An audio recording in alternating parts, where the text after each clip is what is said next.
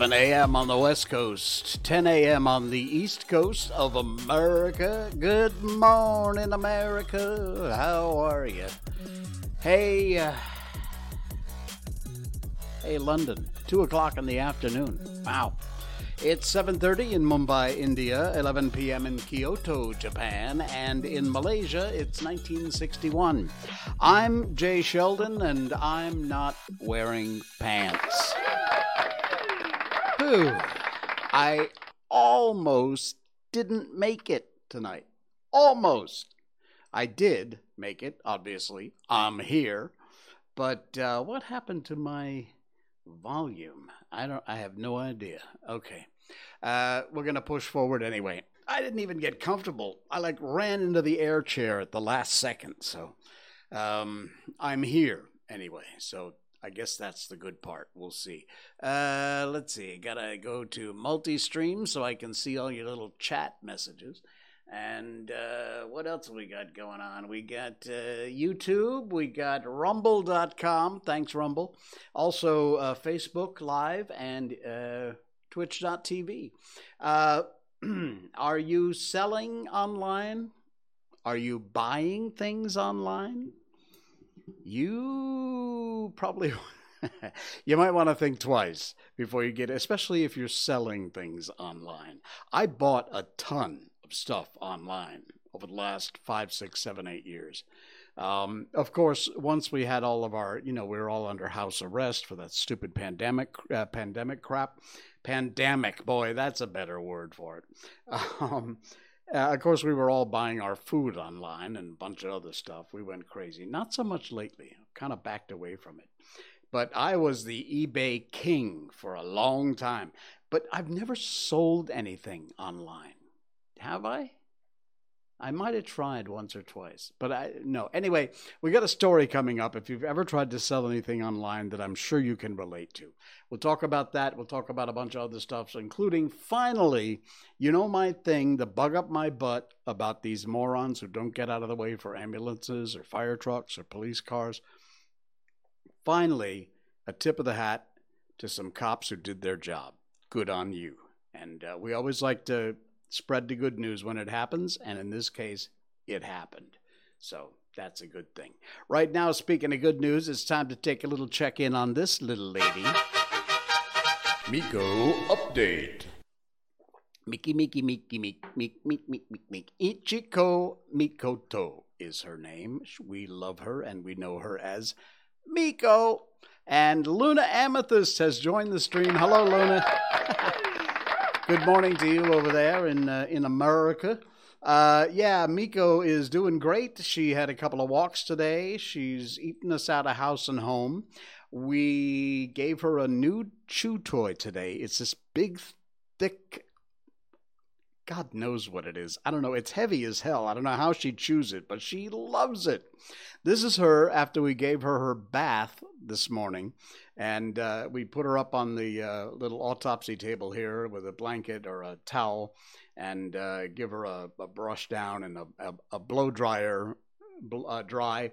So, uh, yeah, this is her uh, almost at the end of her bath time. she's not a big fan of bath time, but she likes the treats afterwards, if nothing else. And oh yeah, this is it. This is the this. Check this out. This is the weird. What you just said is one of the most insane. Not that, although it's true. Uh, this is the dog chew, and it's a Himalayan yak cheese. So I don't know.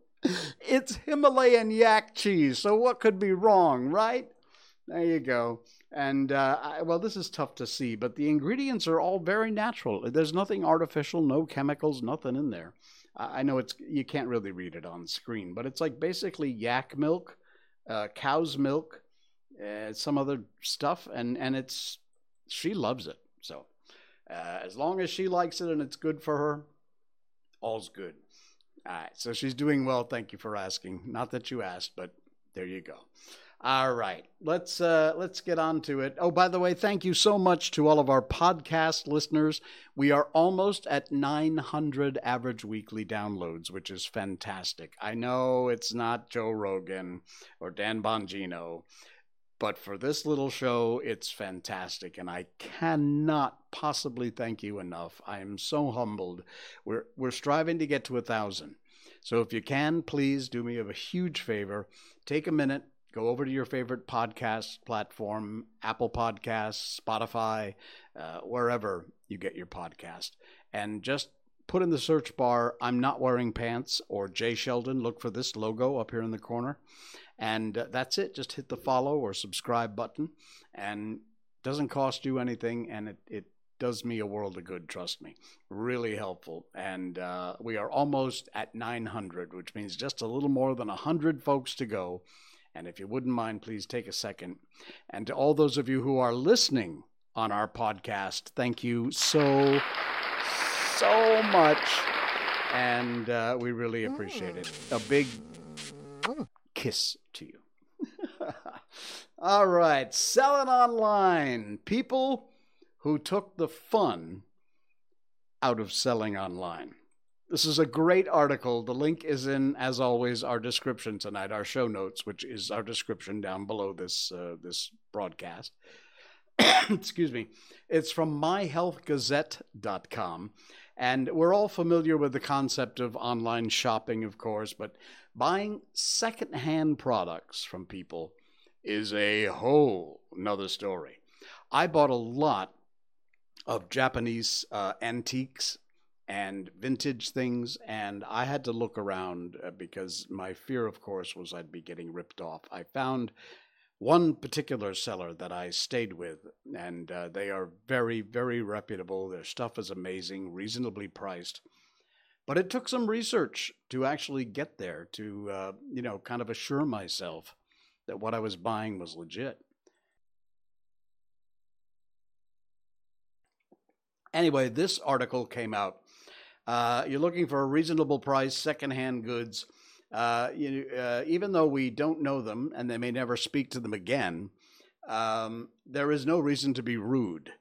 However, that's not often the case. Now, there's a lot of ads here, so just forgive the ads. Anyway, is the price negotiable?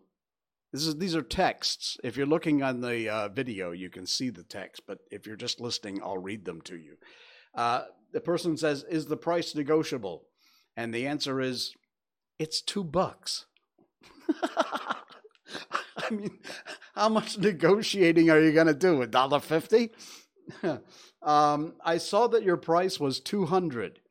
Would you be able to go lower? And the reply was, I'm pretty firm at two hundred, but what would your offer be? And the person says, thirty bucks. she says, seriously? He says, Please, my phone just broke. All I have is 30 bucks. My son has work and I can't he can't contact me without a phone. Please do 30, sir. And the person said, I'm sorry, I can't do that, but I hope you find someone. Man. Uh, yeah, people just don't realize the value of what they're looking for. If you ever dealt with a low baller before, you know exactly what we mean. Uh, not just haggling, but basically just trying to rip you off. Says, I know your ad said no negotiations by how about 150? 140 then. You don't reply, you lose business. 130, 120, 110. This moron just keeps messaging, offering less money, and the person's not replying. And finally, their last message was, reply me, reply to me, you F. I need that phone. Obviously, they're not going to get it. oh, man. Uh, let's see. Okay. Is this still available? Says the, the buyer, the potential buyer. The seller says yes. And the potential buyer says, I'll do 50, man. Please, it's for my little brother. He's so good at this type of stuff. We went to the doctors a couple days ago and he was pronounced with terminal leukemia. One of his wishes was a laptop. I've been saving up ever since my birthday to get him one. If you could help me, that would be amazing, and you would be an amazing person. Now, like the article says, exactly how shameless do you have to be to pitch a story, probably not true, about your brother's terminal leukemia to get a discount from a total stranger? You would be an amazing person for sure if you dropped your price by 90%. An amazingly gullible person. it's incredible. Uh, Luna says there's actually a term for this choosing beggar. Ah, okay, I'd never heard that before. Choosing beggar. The exchange between a buyer and a seller, this one's fascinating. The buyer has only 200 bucks on him right now, but the seller is firm at her 250 price, which is a fair offer. The buyer seems to be a reasonable person. So they thank the buyer and they move on. It says, "Would you leave it at a lower price?" Sorry, need 250. Seller uh, buyer says, "Okay, I only have 200. Sorry, I need 250. Okay, thank you. Okay, 125. man. A couple of hours later, he comes back with an offer nobody could refuse. Uh, from the initial 200, they went down to 125. It just this goes on and on. These kind of. I would like to buy your Trek Allant 7.2 bike for 270 bucks. Sorry, I meant to ask. Would you trade for pain meds? would you trade for pain meds? And the, the seller says, You want to buy my bike for pain meds? Is that acceptable? They say. What the hell is going on with this app? I swear to Christ, I'm just trying to sell a bike here. oh. These things go on and on. Check it out. The article's in our show notes tonight. Some of these replies, I didn't read them all. There's a ton of them, but it's a really funny article from myhealthgazette.com. You got to check it out because, man, uh, like I said, if you are selling stuff online, be prepared. There are, as Luna says, choosing beggars everywhere. All right. Uh, I don't like using stuff from the Malay Mail because, frankly, they just do nothing but, you know, uh, fear porn headlines. They try and do everything they can for clickbait, and I'm not a fan of that kind of crap.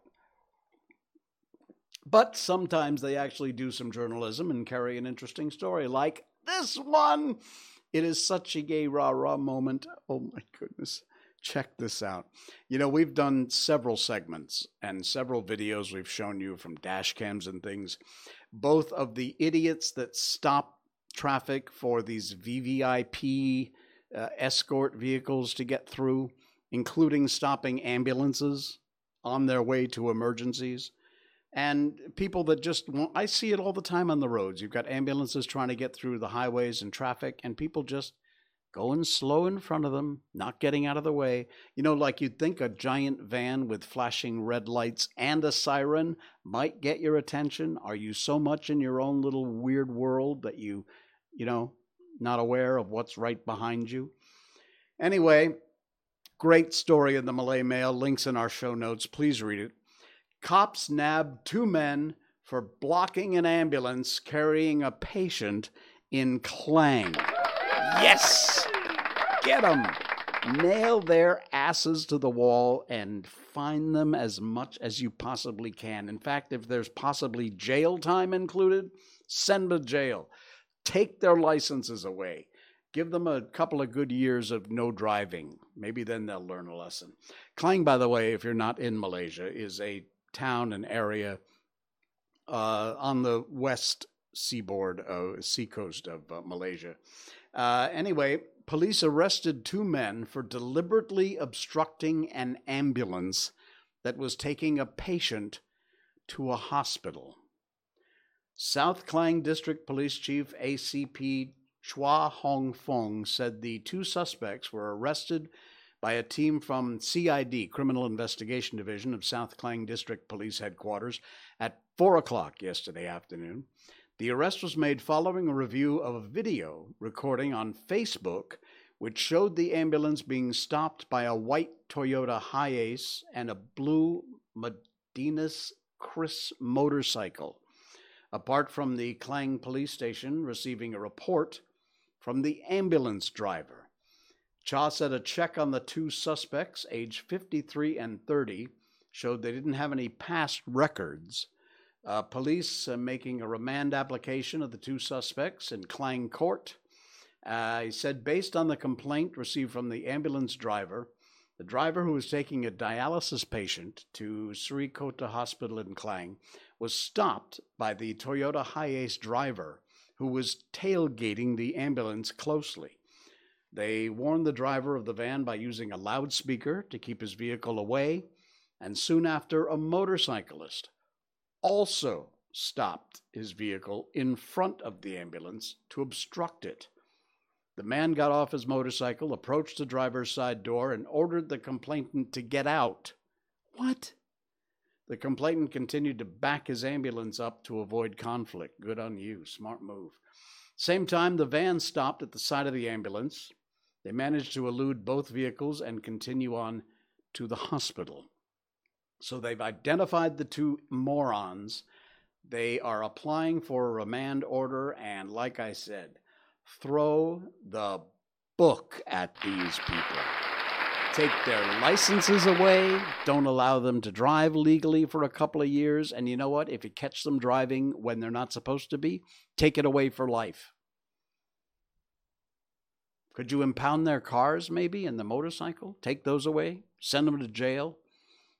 You just, honest to God, you, you cannot punish these people enough. Somebody's got to start throwing the book at these people so that other people will take notice and stop being morons. I swear to God, this is just incredible. These unbelievably stupid people we have. Outrageous. All right. Got a sad kind of update on a story we covered here a few months back. Uh, this is from weirdkaya.com. The link is in our show notes tonight. Please check it out. And it is uh, an update on Koh Lee Peng. Uh, months after her story went viral, ex Paralympian Koh Lee Peng is still selling tissue papers at Bukit Bintang. Uh, there's a picture of her. There she is in her uh, wheelchair uh, out in the street in the hot sun. Uh, the former Paralympic athlete who was named Female Paralympian of the Year in 2016 brought home seven gold and three silver medals at the ASEAN Para Games from 2001 to 2005. Previously had gone viral online. We did a story about that after a netizen spotted her selling tissue paper along the streets of Bukit Bintang. Um, she's been dubbed the star a shining beacon to her peers at the Cerebral Palsy Children's Association of Penang. And despite her many accolades, an internet search revealed Koh's been selling tissue paper around Bandar Perda in Bukit uh, Mertajam in Penang since 2019. Uh, her plight came to the public eye uh, from an online post that went viral. And a lot of Malaysians were pretty outraged at how a decorated athlete who's done so amazingly well in the Paralympic Games uh, has to resort to selling tissue paper to make a living. Uh, she was sighted at the same spot. Many people, including me, thought the coverage of this situation uh, would jolt authorities into giving some sort of practical long term assistance to Koh. But apparently, absolutely nothing has changed at all. And that is a sad thing to report. In exclusive coverage by the China Press, one of their readers recently spotted her selling the tissue paper at Bukit Bintang from her wheelchair. There's a picture of that. And uh, Koh's face, visibly red and exhausted from being under the scorching sun for hours, while simply trying to earn an honest living. I don't know what's to be done, but if somebody in the government or in our sports council or our sports ministry doesn't buck up and do something to help not just this lady, but certainly this lady, but all of our Paralympic athletes, I don't know what the hell's wrong with you. We really need to respect these folks uh, for the amazing work that they have done, and to have one have to resort in her wheelchair to selling tissue on the side of the road. It is a disgrace. It truly is a disgrace. It's embarrassing. Do something, would you? All right. Hey, it's the World of Buzz. Oh, yeah. We love the World of Buzz on this show. We use a lot of their stuff. Oops, just banged my microphone. Sorry about that. Hang on. Before we get to the World of Buzz, I got a coffee break. Which also reminds me Miko merchandise. It's the top link in our show notes. You'll find our show uh, mugs, coffee mugs with Miko on it, shirts, mouse pads, caps, hoodies, all kinds of cool stuff just click on that top link in our uh, description down below, and you'll be taken right to the page for all kinds of cool Miko merch if you want to buy some. All right, World of Buzz, we love you. Here's a great story. oh, you know, people complain about the economy and the lockdown and how they're having tough times doing business, getting work, getting paid. Malaysians line up outside Pavilion, and for those of you who don't live in Malaysia, Pavilion is a giant, rather upscale shopping mall right in the heart of Kuala Lumpur, our, our capital city, KL. Why were they lining up outside Pavilion? To get their hands on the cheapest Omega watch ever. Look at this. Well, first of all, there's the watch. But this is the line of people, including some who camped out overnight for a watch. Are you mad? Omega, of course, is a name that has a massive stand a stature in the watch world. Um, it's watchmaking making heritage, high value. It can command thousands and thousands of ringgit. By the way, if you're not in Malaysia, the ringgit is what we call our money here. One ringgit, two ringgit, three ringgits. anyway, uh, for those who may not know what a Speedmaster is, it's basically a watch that the astronauts wore on their voyage to the moon. And it's hit the world by storm, including Malaysia. There is a, here's a video. Let me just mute this down. There's a video of the lines outside Pavilion waiting to get into buy. Look at that. It's insane. At selected Swatch outlets around the world in Malaysia, those who wanted to get their hands on the cheapest Omega to date had to go to Pavilion, which naturally witnessed a huge turnout with a long line snaking around the concourse area. It's available in 11 designs, and uh, the focus of watch fans may be the original Moon design. Omega X Swatch uh, closely resembles the expensive Big Brother, which is priced at 1065. Whoops, there we go. Take a look at that. Unbel- you people are complaining because you can't find work or the economy is so bad because of the pandemic, pandemic. And yet you're going to line up or camp out to buy a $1000 watch.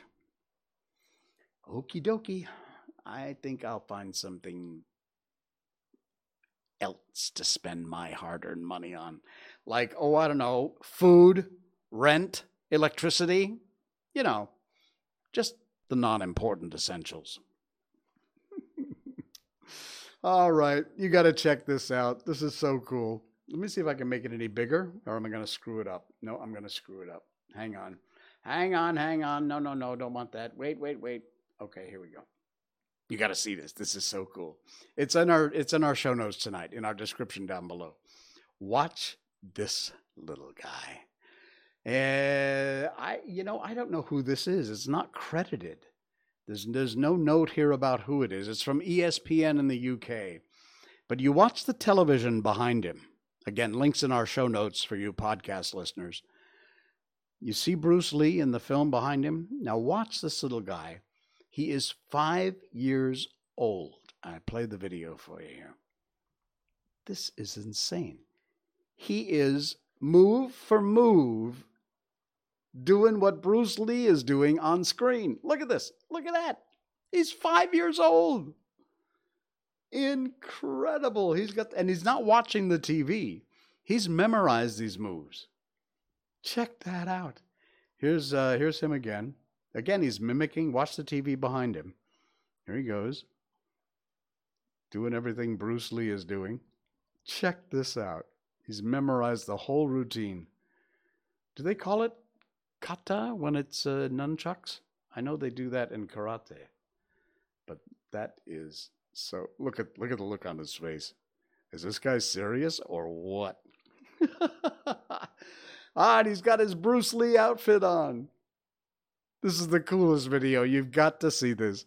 Again, if you're listening to the podcast, sorry, it's a video, but check out the link. It's in our show notes.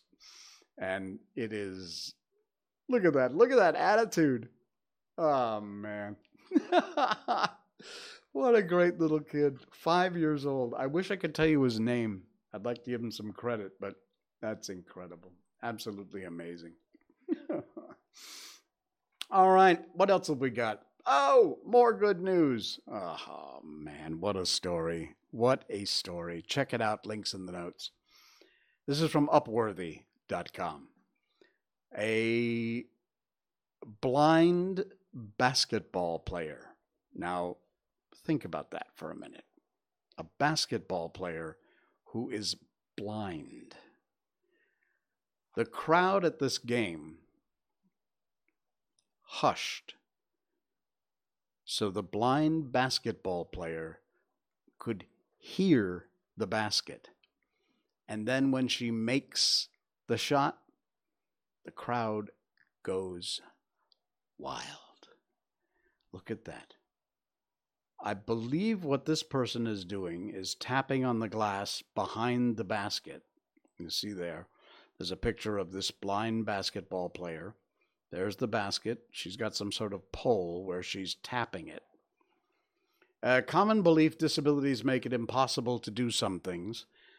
sometimes that's true, of course, but not nearly as often as people assume. With the right support and accommodations, people with all manner of disabilities can take part in far more activities than society expects. A team sport like basketball can a person who can't see play the sport? Now, you'd think, of course, no. But uh, how would they know where to throw the ball and locate the basket? How could they keep track of where their teammates are? Well, with a, uh, without a little imagination and answering, those questions seem like they would exclude blind people from being able to play basketball. But humans have a way of figuring stuff out. Julia, Jules Hoogland is completely blind, a junior at Zeeland East High School in Michigan. And she plays on the Zeeland's Unified Sports Team, which is made up of students with and without disabilities. She set up for a free throw. The crowd fell into a hush so Hoogland could hear the tapping of the basket. That is what that stick was for. Person was tapping where the basket was so she could hear it and sense how far away it was. A fellow posi- a player ensured she was positioned in the right place for the shot, and she nailed it. Take a look. I wish I, I can't play the sound, but take a look at this. You hear him tapping? She's getting set up, figuring out where the basket is. Somebody's got her in the right, and there she goes. Yeah, and in.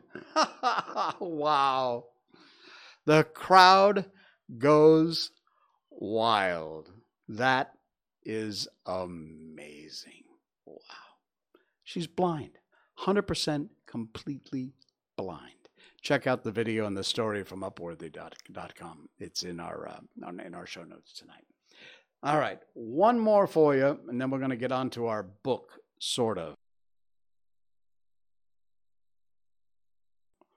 A dear old friend of mine, and I mean old as in long time ago.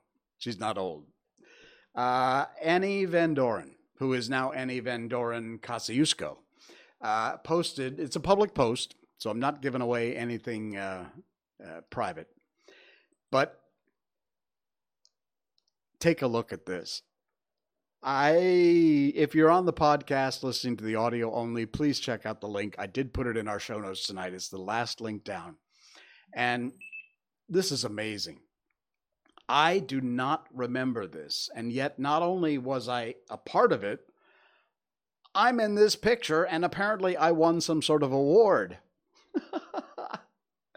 I do vaguely remember the contest, vaguely, but I don't remember a single detail about it.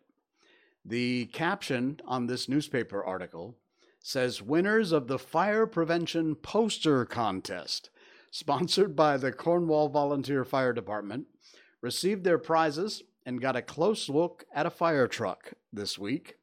The winners, and then they list all the people who were winners.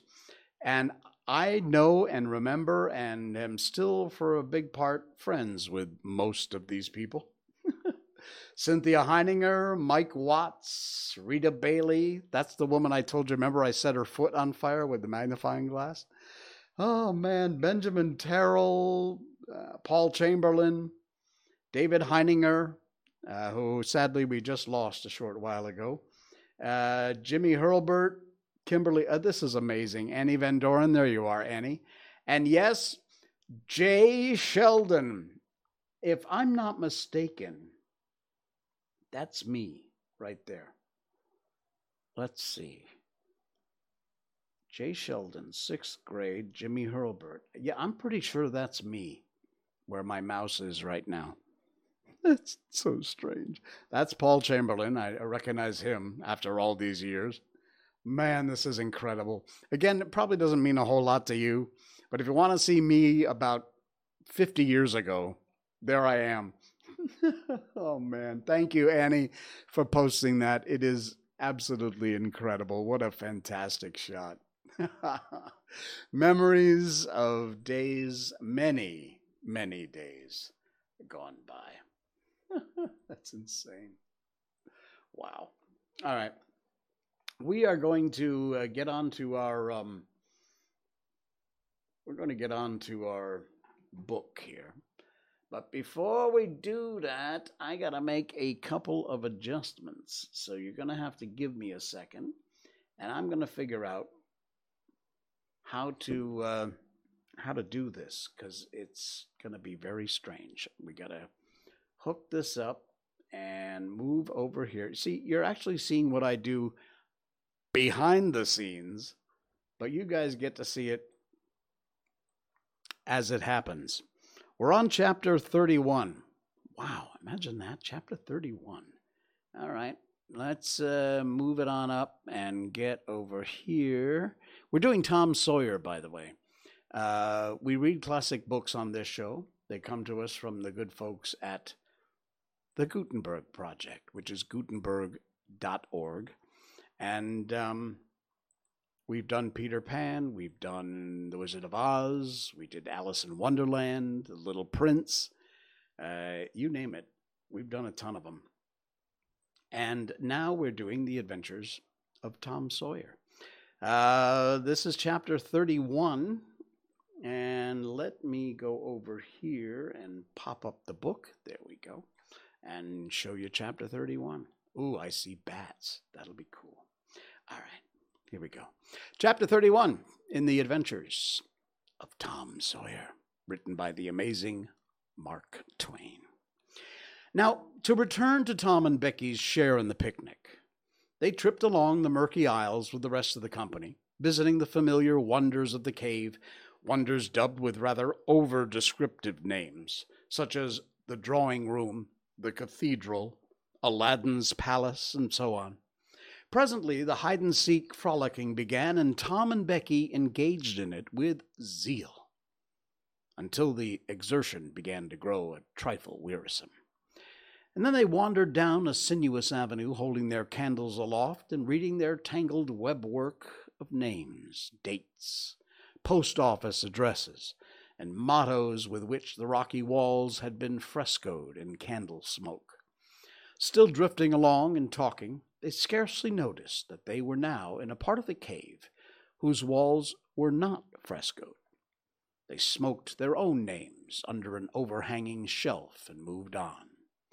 Well, presently they came to a place where a little stream of water, trickling over a ledge, carried a limestone sediment with it had in the slow, dragging ages formed a laced and ruffled Niagara in gleaming and imperishable stone. Tom squeezed his small body behind it in order to illuminate it for Becky's gratification. He found that it curtained a sort of steep natural stairway, which was enclosed between narrow walls, and at once the ambition to be discovered seized him. Becky responded to his call, and they made a smoke mark for future guidance, started on their quest. They wound this way and that, far down into the secret depths of the cave, made another mark, and branched off in search of novelties to tell the upper world about.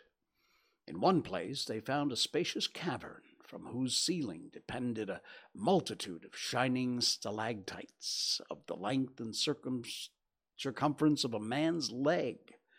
They walked all around it, wondering and admiring, and presently left it by one of the numerous passages that opened into it.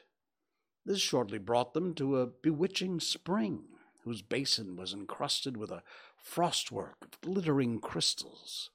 It was in the midst of a cavern whose walls were supported by many fantastic pillars, which had formed by the joining of great stalactites and stalagmites together the result of the ceaseless water drip of centuries.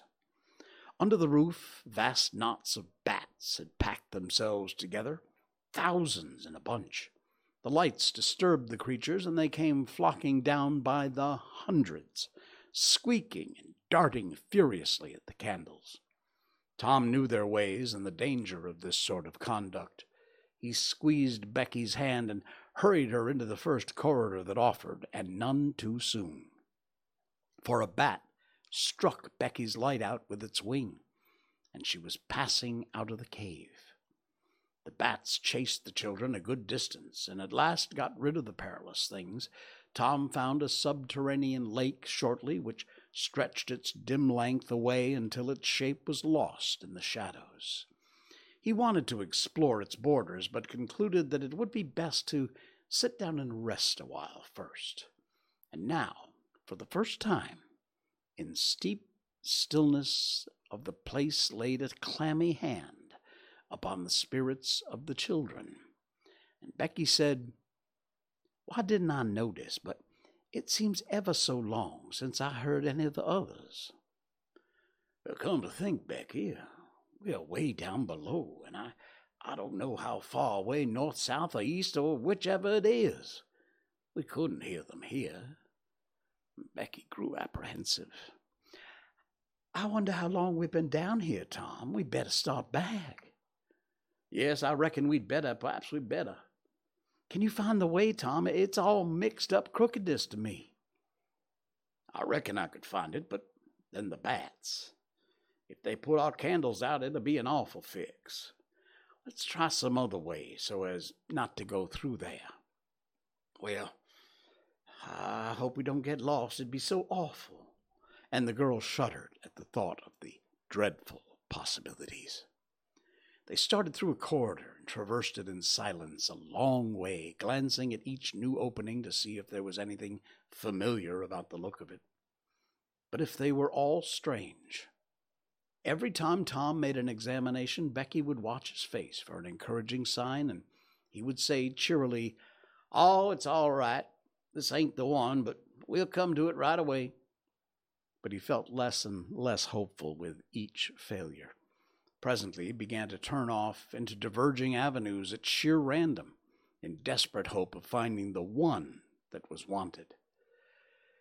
He said, still said it was all right, but there was such a leaden dread at his heart the words had lost their ring and sounded just as if he had said, All is lost. Becky clung to his side in an anguished fear and tried hard to keep back the tears, but they would come. And at last she said, Oh, Tom, never mind the bats. Let's just go back that way. We seem to get worse and worse off all the time. Listen, said he profound silence. Silence so deep that even their breathings were conspicuous in the hush. Tom shouted. The call went echoing down the empty aisles and died out in the distance in a faint sound that resembled a ripple of mocking laughter. Oh, don't do it again, Tom. It's too horrid, said Becky. It is horrid, but I better, Becky. They might hear us, you know. And he shouted again. The might was even a chillier horror than the ghostly laughter. It was so confessed a perishing hope. The children stood still and listened, but there was no result.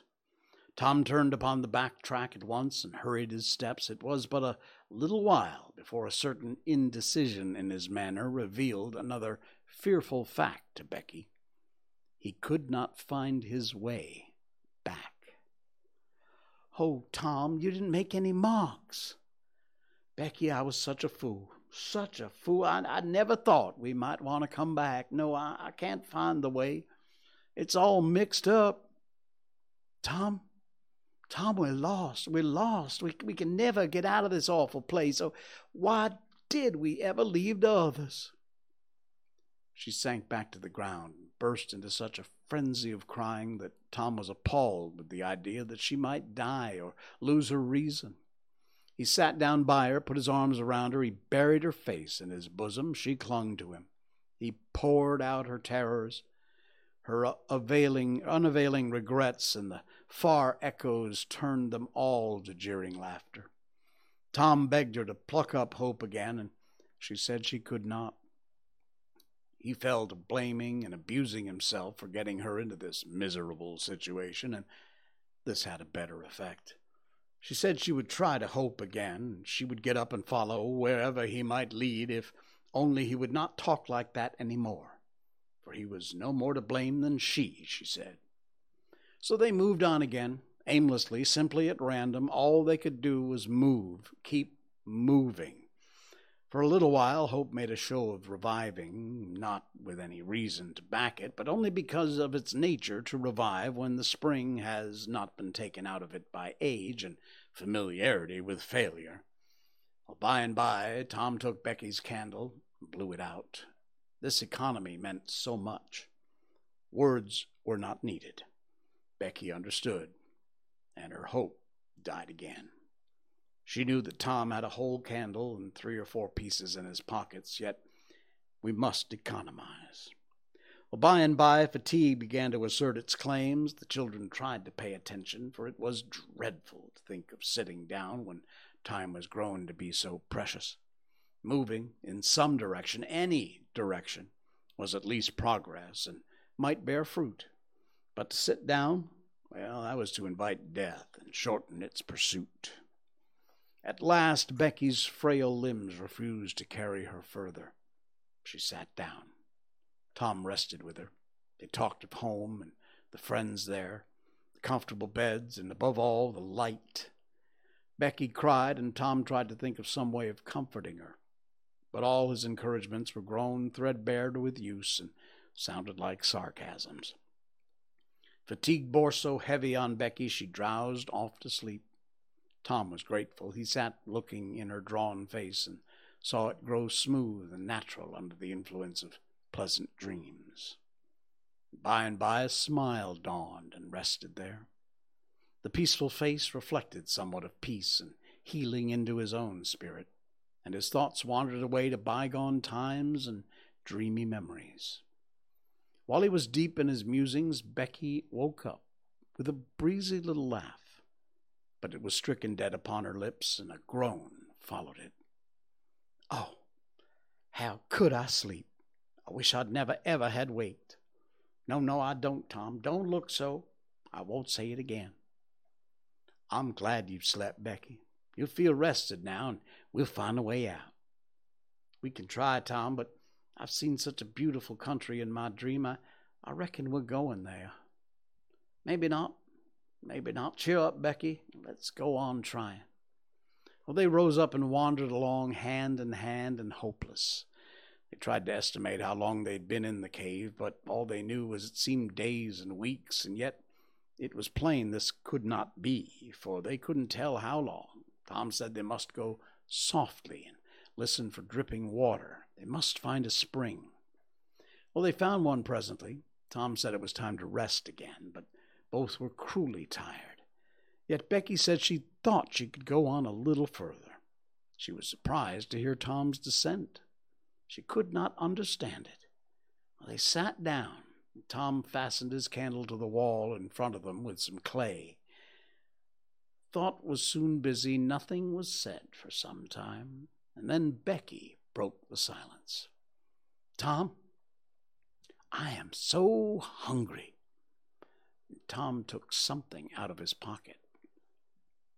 Do you remember this? he said. Becky almost smiled. It's our wedding cake, Tom. Yes, I wish it was big as a barrel, but it's all we got. I saved it from the picnic for us to dream on, Tom, the way grown up people do with the wedding cake. But it'll be our. She dropped the sentence where it was. Tom divided the cake. Becky ate with good appetite, and Tom nibbled at his moiety. There was an abundance of cold water to finish the feast with. By and by, Becky suggested they move on again. Tom was silent a moment and then said, Becky, can you bear it if I tell you something? Becky's face paled, but she thought she could. Well, then, Becky, we must stay here, where there's water to drink. That little piece is our last candle. Becky gave loose to tears and wailings, and Tom did what he could to comfort her, but with little effect. At length, Becky said, Tom. Well, Becky, they'll miss us. They'll hunt for us. Yes, they will. Certainly they will. Or maybe they're hunting for us now, Tom. Well, I reckon they maybe are. I hope they are. When would they miss us, Tom? When they get back to the boat, I reckon. Tom, it, it might be dark then. Would they notice we hadn't come? I don't know, but anyway, your mother would miss you as soon as they got home. A frightened look in Becky's face brought Tom to his senses, and he saw that he'd made a blunder. Becky was not to have gone home that night. The children became silent and thoughtful, and in a moment the new burst of grief from Becky showed Tom that the thing in his mind had struck hers also. That the Sabbath morning might be half spent before Mrs. Thatcher discovered that Becky was not at Mrs. Harper's. And that's where we're going to leave chapter 31. We'll finish it up on our next stream. Nice. The Adventures of Tom Sawyer. All right, folks. That's going to do it for us tonight. Thank you so much for watching and listening into our podcast. If you uh, if you can, please. Uh, we're trying desperately to get to a thousand. We're at 800 and something, almost 900. Uh, so please go over to your favorite podcast channel and uh, just look for I'm Not Wearing Pants or Jay Sheldon. Look for this logo. Hit that follow or subscribe button. Spotify, uh, Apple Podcasts, Radio Public, Stitcher, Google Podcasts, JioSaavn in India. Uh, we really appreciate it. We love you guys. Thank you so much. It's uh, it's been great. We desperate to get up to a, a thousand. Just need a few more. Not it wouldn't take much. Thanks, and thank you for those of you who already have. I will see you again on uh, Monday night. Enjoy the rest of your weekend. Until then, I'm Jay Sheldon, and I'm not wearing pants. Good night.